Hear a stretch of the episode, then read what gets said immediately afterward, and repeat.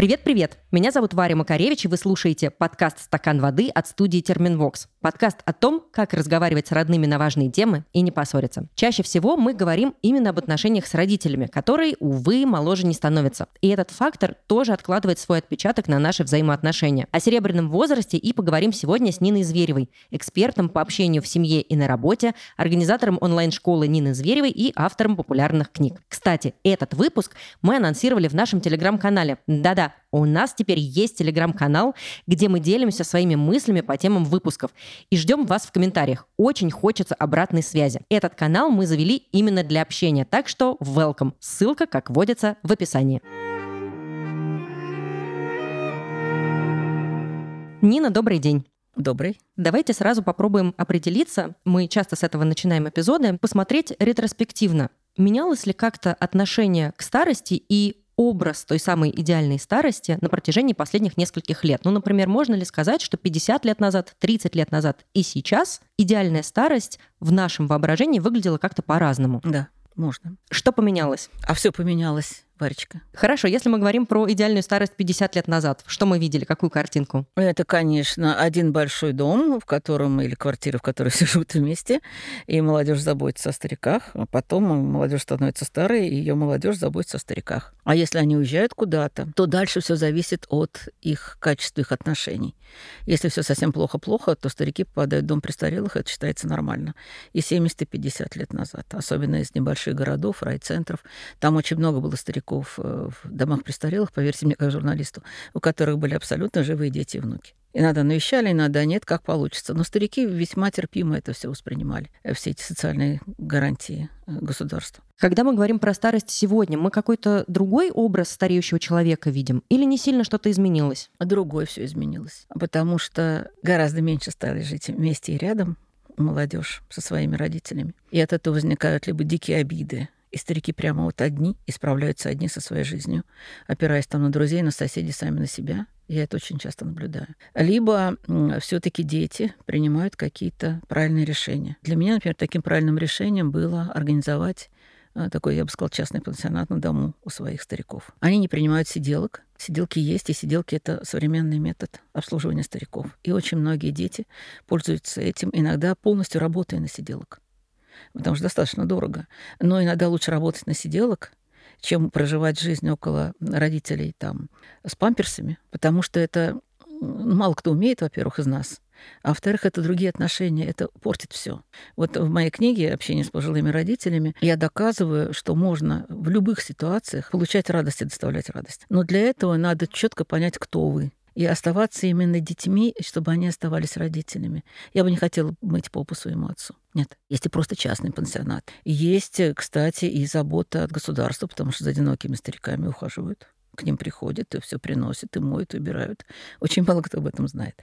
Есть такая услуга. И не только в городах, но и в райцентрах. Ну, то есть вот сейчас это все поменялось. Но поменялись и дома престарелых, я должна вам сказать. Ну, все-таки до момента, когда человек становится достаточно немощным, есть еще достаточно долгий период старения.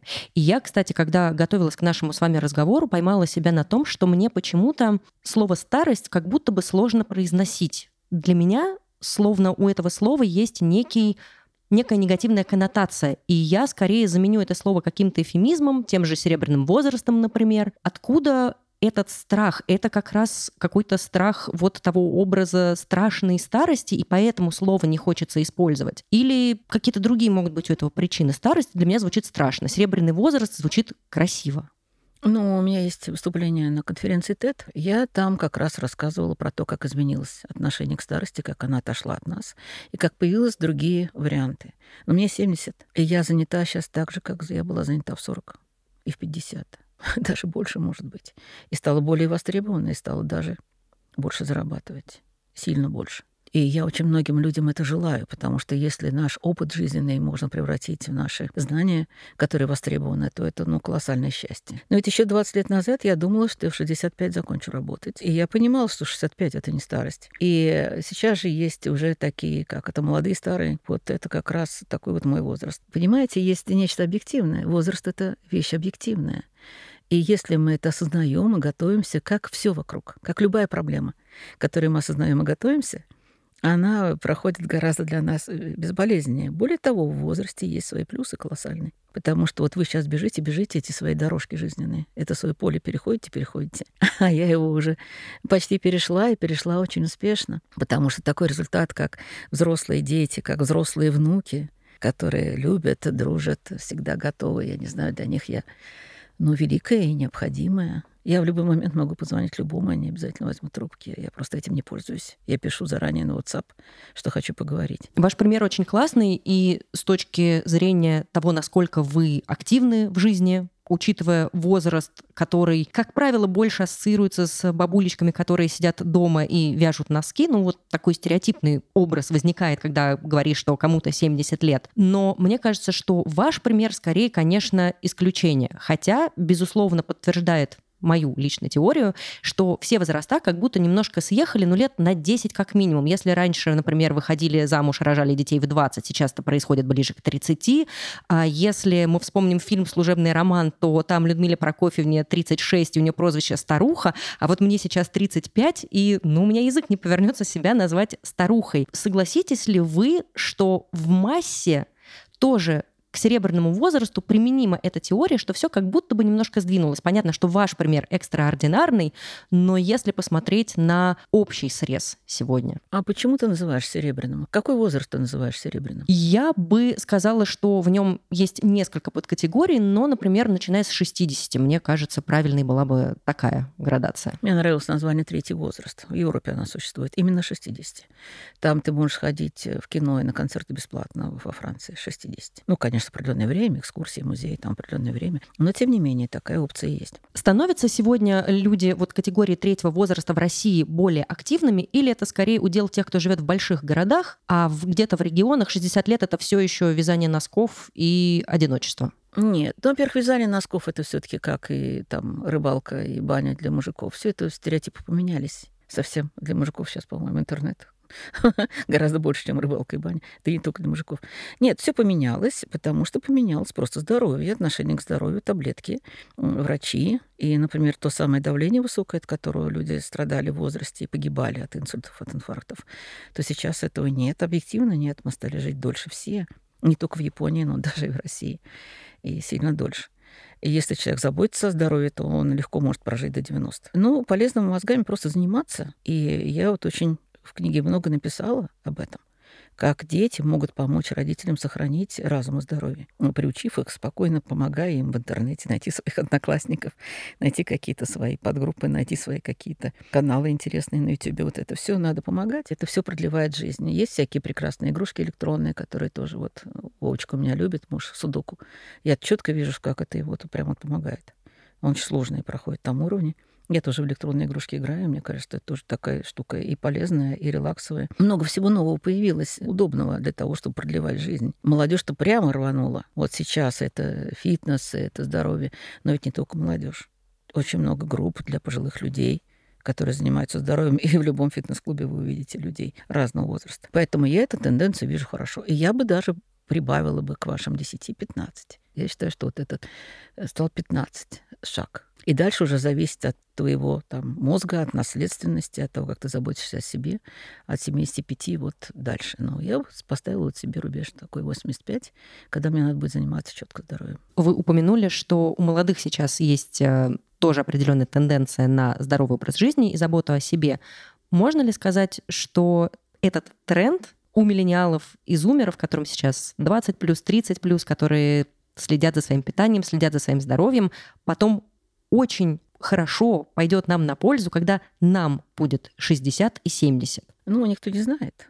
Ведь это же непроверенные вещи. Даже непроверенные вещи, когда убирают там животик методом вытягивания жира. Еще никто из этих людей не дожил до 90, да, чтобы проверить, что там с ним будет с 90. Это э, всякие столовые клетки и прочее. Это такие эксперименты, которые покажут себя там через много-много лет. И э, мне кажется, переувлечение э, любыми такими вещами. Ну, например, когда мне диетолог, тут у меня были проблемы, и я пошла к диетологу, я была в ужасе, мне запретили все: хлеб, молоко, яйца, стали давать какие-то сухари из чего-то, а молоко только миндальное или кокосовое. Все это мне было чрезвычайно невкусно, я стала очень несчастной. И я вернулась к своей селедке, водке и пирогам и, в общем, вернула себе сразу и здоровье. То есть здесь очень надо э, без, без этого, без травматизма и без экстремизма. То есть вот я не знаю, там, я вот современным диетологам честно не доверяю. Мне кажется, чего-то мы лишь вот тут с водой можем выбросить младенца. Но это я говорю совсем то, что я думаю. Вполне возможно, что это мои старческие брюзжания. Но мне нравится, например, как мои дети поступают. Потому что, да, считают калории, да, там свининку им сейчас не приготовишь, и на утином жиру сейчас им картошку не пожаришь. А в детстве они это любили. У нас в прошлом сезоне как раз был эпизод про еду. Я советую нашим подписчикам, кто еще не успел послушать его. А я бы хотела вернуться к теме старости и страхов, которые с ней связаны, и послушать наше первое аудиосообщение от слушательницы. Привет! Мне очень откликнулась тема про старость, и хочется поделиться своими переживаниями и ситуацией.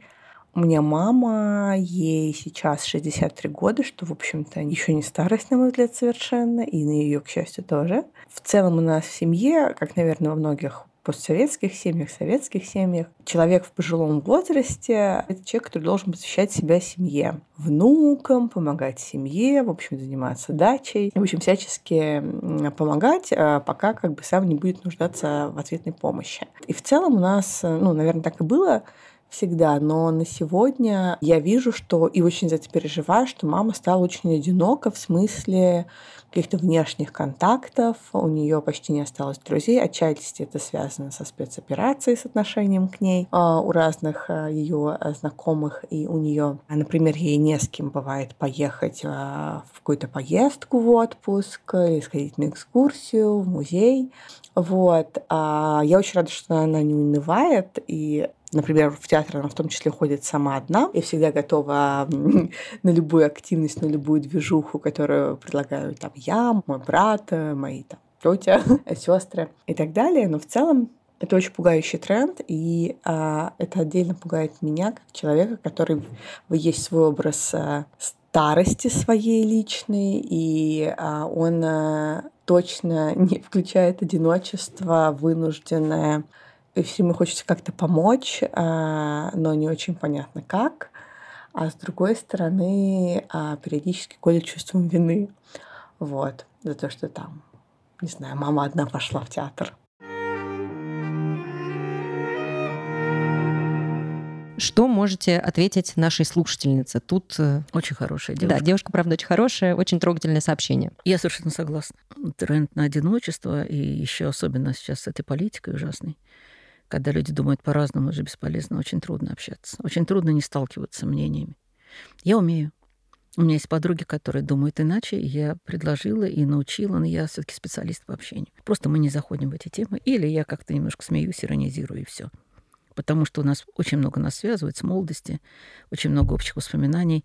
Мы любим вместе играть в карты, проводить время, кушать еду друг друга. И я не буду, не буду ни за что рисковать вот этим всем, очень важным для жизни э, из-за того, что она там думает совершенно не так, как я. Просто в это не входит. Или я подхихикиваю там, над ее какими-то постами.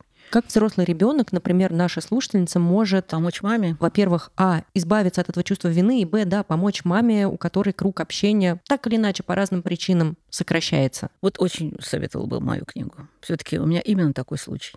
Когда мне мамочка сказала, что ее жизнь скукожилась, мне очень понравилось это слово. Хорошее слово, да, емкое. Ну, потому что было, говорит, три кита, Ниночка, на которых держалась жизнь. Работа, друзья и путешествия. И друзья стали уходить из жизни, фактически никого не осталось, когда они с папой остались вдвоем. Там 80 лет уже почти никого не было, они же через войну прошли. Что я делала? Я вывозила ее ночью в Нижнем, я вывозила ее в Москву в театры, и вдруг я поняла, что она не слышит спектакль, не успевает за ним. И тогда у меня очень много появилось новых проектов с родителями, которые не требовали от меня быть с ними непрерывно и жертвовать. Вот, вот для меня принцип простой. Забота о родителях, забота без жертв. И тут очень много вариантов. Во-первых, все таки надо показать маме возможности интернета. Она умная мама. Если она ходит в театр или на музей, она просто не знает, какие там есть возможности в том числе и группу свою найти, друзей по переписке найти, друзей, которые думают, так же надо посидеть, заняться вместе, найти ей там друзей, партнеров по переписке. Во-вторых, надо разобраться с архивом. Надо разобрать с ней все ее фотографии и сделать альбомы. Я сделала маме альбомы из всех их лучших фотографий. Она с ними сидела каждый день утром и вечером. Она перебирала всю свою жизнь. Но именно альбомы. Фотографии в этих ужасных пакетах, где и хорошие, и плохие разного качества, я их оцифровала, и я смонтировала. Уже цифру смонтировала. И у нее были прям путешествия пятиминутные, видики, которые она могла смотреть. Я все это научила. Она любила пользоваться кассетным видеомагнитофоном. Вот, соответственно, значит, мы все это дело использовали, чтобы она это могла смотреть. Потом DVD-диски, да? Ну и потом надо издавать их книги. Это работа творческая. Ведь э, я специально девочка приходила, у меня записывала на диктофон мамины рассказы из ее жизни. Это нужно детям, внукам, это всем нужно. И мы издавали, сейчас можно издавать книги с фотографиями. У меня у мамы три книги. И от них нельзя оторваться, она очень хороший рассказчик. А папа сейчас сам имеет дзен. Мы открыли ему дзен, и у него 1600 подписчиков. Какой молодец ваш папа. У папы подписчики прибавляются каждый день, и он пишет по одному рассказу в неделю. Это держит его в жизни, творчество держит в жизни. И, конечно, не вязание носков, хотя для кого-то, может быть, и вязание носков творчеством. И посмотрите, сейчас очень много клубов для взрослых людей, которые, например, учатся рисовать. Если мама талантливая, если она любит театр. У меня мои подруги показали чудеса в рисовании. У меня теперь в квартире просто картины все удивляются, откуда это мои подруги рисуют. Пишут, то есть. Очень хорошо умеют это делать. Они ходят в эти кружки. Э, кружков много для взрослых людей, это стоит недорого. Вы говорили про разные проекты. Мне безумно откликнулось про книгу. Это то, что я уже несколько лет прошу сделать маму, и она в процессе. Мамочка, и тут я тебе напоминаю, что бы уже наконец закончить, я как раз очень хотела, чтобы она все истории про свою жизнь записала, передала бы нам, дальше своим внукам и так далее. Но что делать, если, например, родитель сам не очень заинтересован в каких бы то ни было проектах. Он не хочет никуда ходить, не хочет ничего лепить из глины, не хочет перебирать фотографии. И получается, что тут я такая прихожу и говорю, мама, давай-ка мы тебя чем-то займем. А маме, может быть, это вообще не нужно. Как вот аккуратненько выстроить этот баланс, чтобы с одной стороны сделать ее жизнь интересной, насыщенной чем-то, а с другой стороны не врываться туда со своими представлениями о прекрасной старости. Тут есть моменты, когда давить нельзя и не нужно. Они другие люди. Вообще других людей изменять нельзя. Можно менять только себя и свое отношение к этой ситуации. Но бросать нельзя. Например, есть вопросы, где нужно давить. На это вопрос сиделок, например или помощница по дому. Потому что когда у мамы стало там, я не знаю, вот она держит курицу на окне и забывает про нее, а потом ее варит папе, понимаешь? И я прихожу и по запаху понимаю, что это надо выбросить все. Я не могу это видеть. И никого не принимает. Ни уборщиков, ни сиделок. Вот тут я была очень строга. Не врачей. Я была строга, но я хитрила как. Я это все оплачивала, а, а сначала приводил людей под видом, которые хотят с мамой познакомиться и с ней поговорить. Она очень хорошо разговаривала, хорошо рассказывала. А потихоньку, давайте мам поможем здесь и здесь. На самом деле это все было проплачено мною. И потихоньку они привыкли к помощи. Это была самая трудная такая забота. Иногда обманом, иногда пробой. Ну, например, если вы решили, что вашим родителям будет лучше в частном пансионате, у вас есть на это средства, да, иногда даже пенсии хватает, чтобы в частном пансионате в отдельной комнате хорошо жить. То очень хорошо привести туда под видом санатория на месяц. Санаторий Санаторий слово они все любят. На месяц. А потом им понравилось, и все. Им уже все равно, как это называется. То есть очень много опций, но давить нельзя. Нельзя, например, насильно перевозить в другой город или там в другую страну, потому что нет, они привыкли жить там, где они привыкли, и надо принимать какие-то вещи. Например, вот болезненная такая штука, может быть, наши слушатели это знают уже, это когда мамы, которые полиактивные, у которых есть дачи, они все время привозят свои грибочки, помидорчики и огурчики, которые дети не едят. И я видела разные реакции. Одна из них была ужасна. Я видела, как девушка, которой мама пришла на вокзал, гремя этими банками. Мама еще не успела уйти, она оставила это на перроне. Ужасно. Угу. Я это видела своими глазами. Просто это вот прямо вот. Мама, я же тебе говорила, мы это не едим, нам это не надо. И она в злости прямо это все на перроне оставила. Мама ушла в слезах, да? И видела другие варианты, когда берут, кому-то передаривают. Ну или просто выбрасывают, когда мама не видит. Ну не едят они уже этого. Со всеми этими уксусами, все это невкусно. Продаются гораздо более вкусные, гораздо более там полезные вещи. Ну и мамы тут, конечно, навязывают, как привыкли, как делали их мамы, так. Мне кажется, сбой между поколениями сейчас очень мощный. То есть мои внуки отличаются от моих детей гораздо больше, чем мои дети от меня. Ну, я просто это вижу. Это совсем другое поколение. Мы с вами немножко поговорили про одиночество и как можно поработать с этим страхом и с этой новой реальностью, которая в определенном возрасте настает. Я бы хотела, чтобы мы, может быть, попробовали условно в формате Блиц пройтись по каким-то еще страхам, которые связаны со старением, мне кажется, что еще один из страхов, ну, по крайней мере, у женщин, это безусловные изменения во внешности, как ни крути. Как-то здесь мы, взрослые дети, можем помочь нашим мамам или, может быть, даже и папам, если их это тоже беспокоит, проработать вот этот страх с тем, что я меняюсь. Меняется мое тело, меняется мое лицо. Говорить больше комплиментов. Просто вот говорить, мам, как ты хорошо выглядишь, как тебе идет там вот это и вот это. А я вот это, в смысле, избалованный человек. И я вижу, что это честно. И я стараюсь, и я советуюсь потому что надо менять одежду, надо знать свой стиль. Еще надо принимать что-то, что мы не можем изменить. Как говорила моя мама, возраст — вещь объективная, и ничего тут не сделаешь. Я сама на себя не люблю теперь в зеркало смотреть, а любила всю жизнь. Ну что ж, теперь другое время пришло. Знаешь, какой самый лучший? Когда дочка смотрит на меня и говорит, надо же, мама, благодаря тебе мне 70 вообще не страшно. Ты так хорошо выглядишь. Это действительно прекрасный комплимент. Да, вот когда говорят, что благодаря родителям возраст не выглядит страшилищем. Мне нравится совет про комплименты. Я прям себе возьму на вооружение сразу же. Еще один страх про физическую немощь. Я, опять же, это вижу по каким-то активным пожилым людям в моем окружении, которые были всю жизнь очень активными, и вдруг они понимают, что эта возможность у них уходит. Ты не можешь так быстро идти, ты не можешь так быстро на что-то реагировать. Как с этим страхом помочь справиться? Что мог раньше? Ну да, физическая немощь есть, конечно. Но это еще все равно, мне кажется, лень. Понимаешь, все равно, когда мы заним... я занимаюсь йогой, и мне она очень помогает. То есть больше надо заниматься собой. У нас, мне кажется, в нашем теле заложен какой-то большой потенциал. И поэтому надо попробовать привести какого-то пилатеса и йогу к маме пускай на дом. Ну, если есть деньги, вы их зарабатываете, надо же тратить их, в том числе на наших близких, да? Ну, опять же, это все есть на YouTube, если в конце концов нет финансовой возможности, можно пойти таким путем. Можно. Полно всяких учеб хороших, интересных, которые можно подсунуть, потому что я видела а, женщин и в 70, и 80, на которых приятно смотреть, и которые прям вот реально сильные. Ну, мышцы, они так устроены, Варечка. Ими не занимаешься, они все слабнут. Ну, значит, надо знаю по себе. Хочу, чтобы мы с вами послушали еще одну историю от нашей подписчицы. Привет. Хотелось бы рассказать про свое отношение к старости, отношение моих родителей к ней. Сейчас моей маме уже 48 лет, она уже готовится к тихой, размеренной жизни пенсионерки, как делала это моя бабушка с 50 лет. Сейчас ей 84 года, и я хотела сказать о том, что вот этот вот намеренный, как сказать, даже показушный элемент э, старости, когда ты специально говоришь, что я уже слишком стар для того, чтобы одевать такие вещи или ходить на такие мероприятия, уже становится приобретенным. Я уже вижу, как тяжело с ней становится разговаривать, как не воспринимает она какие-то вещи, которые противят ее восприятию жизни.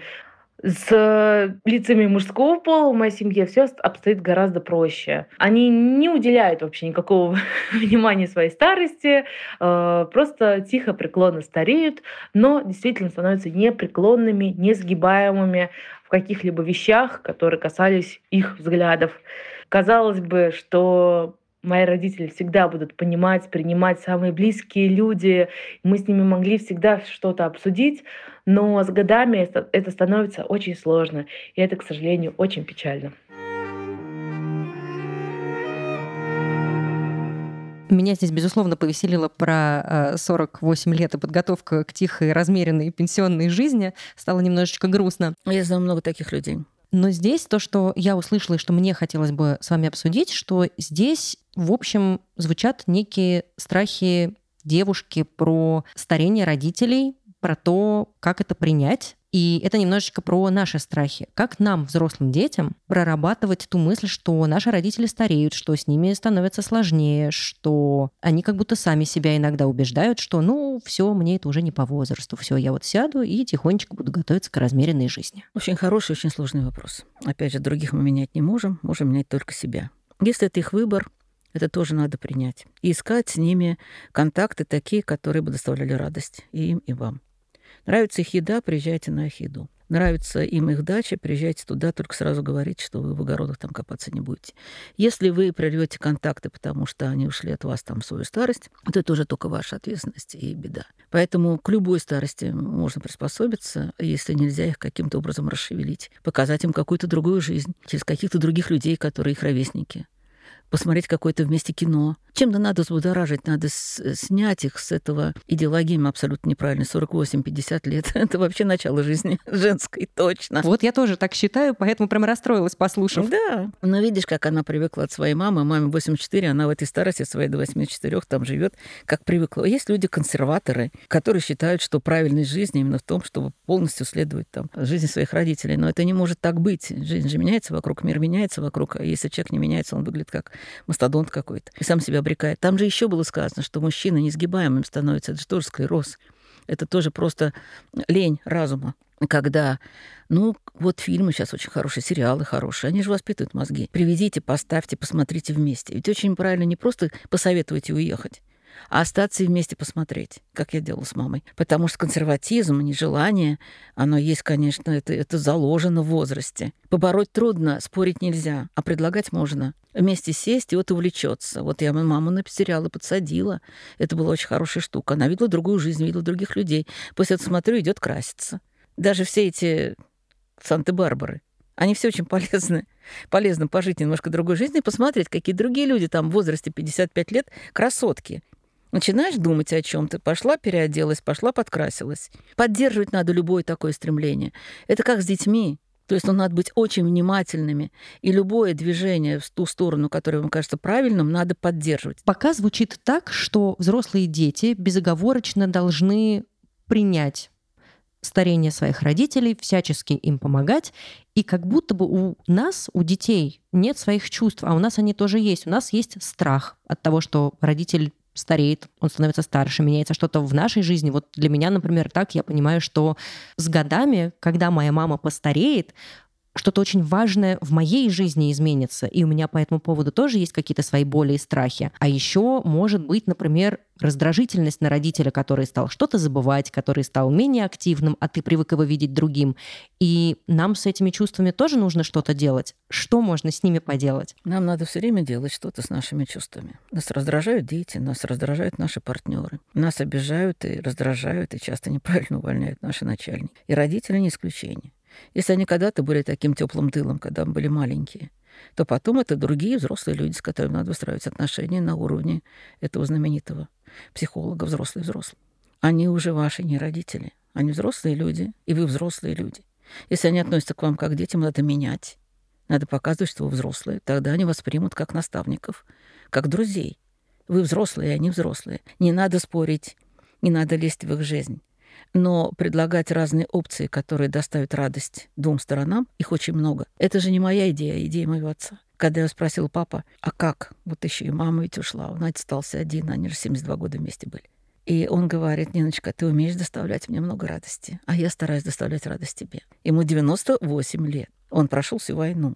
Он академик, физик. И мы доставляем радость друг другу. 8 марта я устроила ему спектакль. Я собрала подруг, я взяла в костюмы в тюзе. Это все был целый большой проект. Я написала сценарий, я подготовила музыку, и мы сделали спектакль папе 8 марта. Он любит спектакли очень. И он вспоминает, он, я все это сняла ему на кинокамеру, он смотрит с утра до вечера. Это было вот когда, вот несколько дней назад. Обязательно у ваших родителей, вы их знаете очень хорошо, есть то, на что они реагируют радостью. Почему девушка переживает, что мама ходит одна в театр? Прекрасно, она ходит одна в театр, но не каждый раз она должна ходить одна. Обязательно иногда на тот спектакль, который нравится вам, надо пойти с мамой, чтобы она знала, что раз в месяц. Очень важны просто пока не ходят ножками. Ну, я, например, каждое воскресенье вела родителей в кафе. Мама наряжалась, папа был такой гордый. И мы с папой договорились, что за одно кафе он платит. Для него это было очень важно. А за другое я. Но ведь это было 15 лет. В этом кафе знали все, знали, что подать маме, что подать папе, там у нас были свои официанты. Но это разве трудно? Традиции, которые надо просто поддерживать, и они знают, что вот это общение в радость. Я не могла в их доме есть уже в это время. Поэтому я вела в кафе. Но при этом не нужно, наверное, перегибать или даже так сформулирую, как не перегнуть палку и своей заботой не перевернуть роли в семье.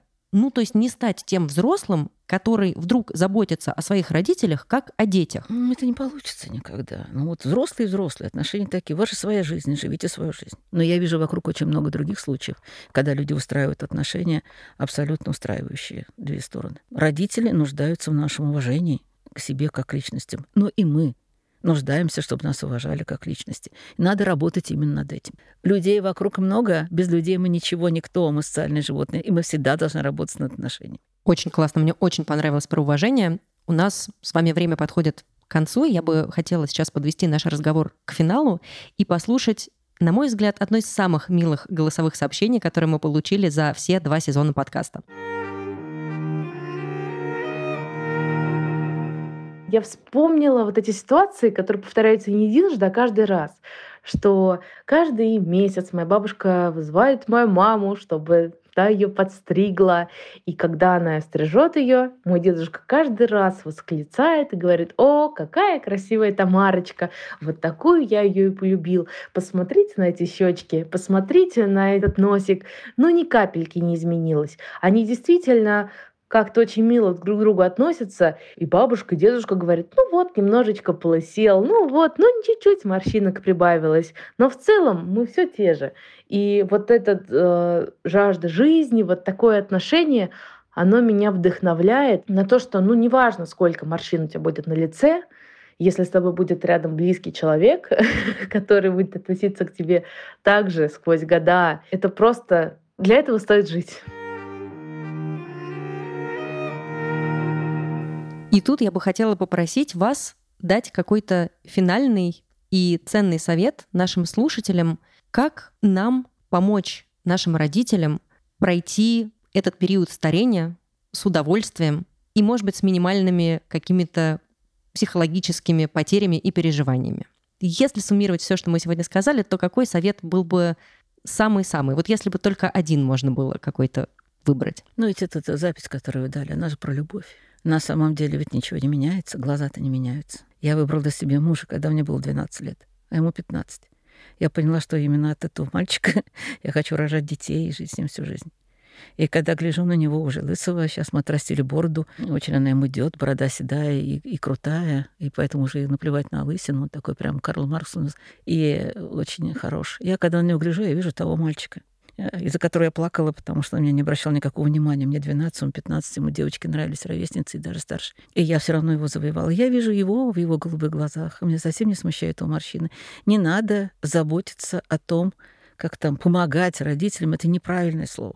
Вы сказали неправильное слово. Родители сами должны справляться и сами должны правильно относиться к своей старости. А ваша задача — быть рядом, дружить, любить и искать те возможности, чтобы была взаимная радость. Для меня моя старость — счастье. И для очень многих родителей тоже. Вы зря за них боитесь. И сами не бойтесь. Это жизнь. А жизнь так устроена, что каждый новый этап дает вам новые ощущения, новые радости. Просто надо так к этому относиться, надо же, как устроена жизнь. Природа устроила все очень разумно. И этот возраст наш, третий, четвертый, вот немножко отложенный, э, со всеми своими болячками, но с таким покоем в душе, с таким хорошим и пониманием к людям и к себе. И еще столько возможностей открывает нам вот отсутствие этой безумной гонки, которая есть в вашем возрасте. Гонка позади. Понимаешь, все основные этапы своих марафонов ты прошел. Но у тебя еще впереди полно всего интересного. Поэтому не надо никого жалеть, не надо никому помогать. Надо выстраивать отношения, которые будут радовать и ту, и другую сторону. Нина, спасибо. Чудесный совет. Мне нравится, что мы с вами закончили на теме любви, радости и дружбы. Спасибо вам большое за этот разговор. И вам спасибо.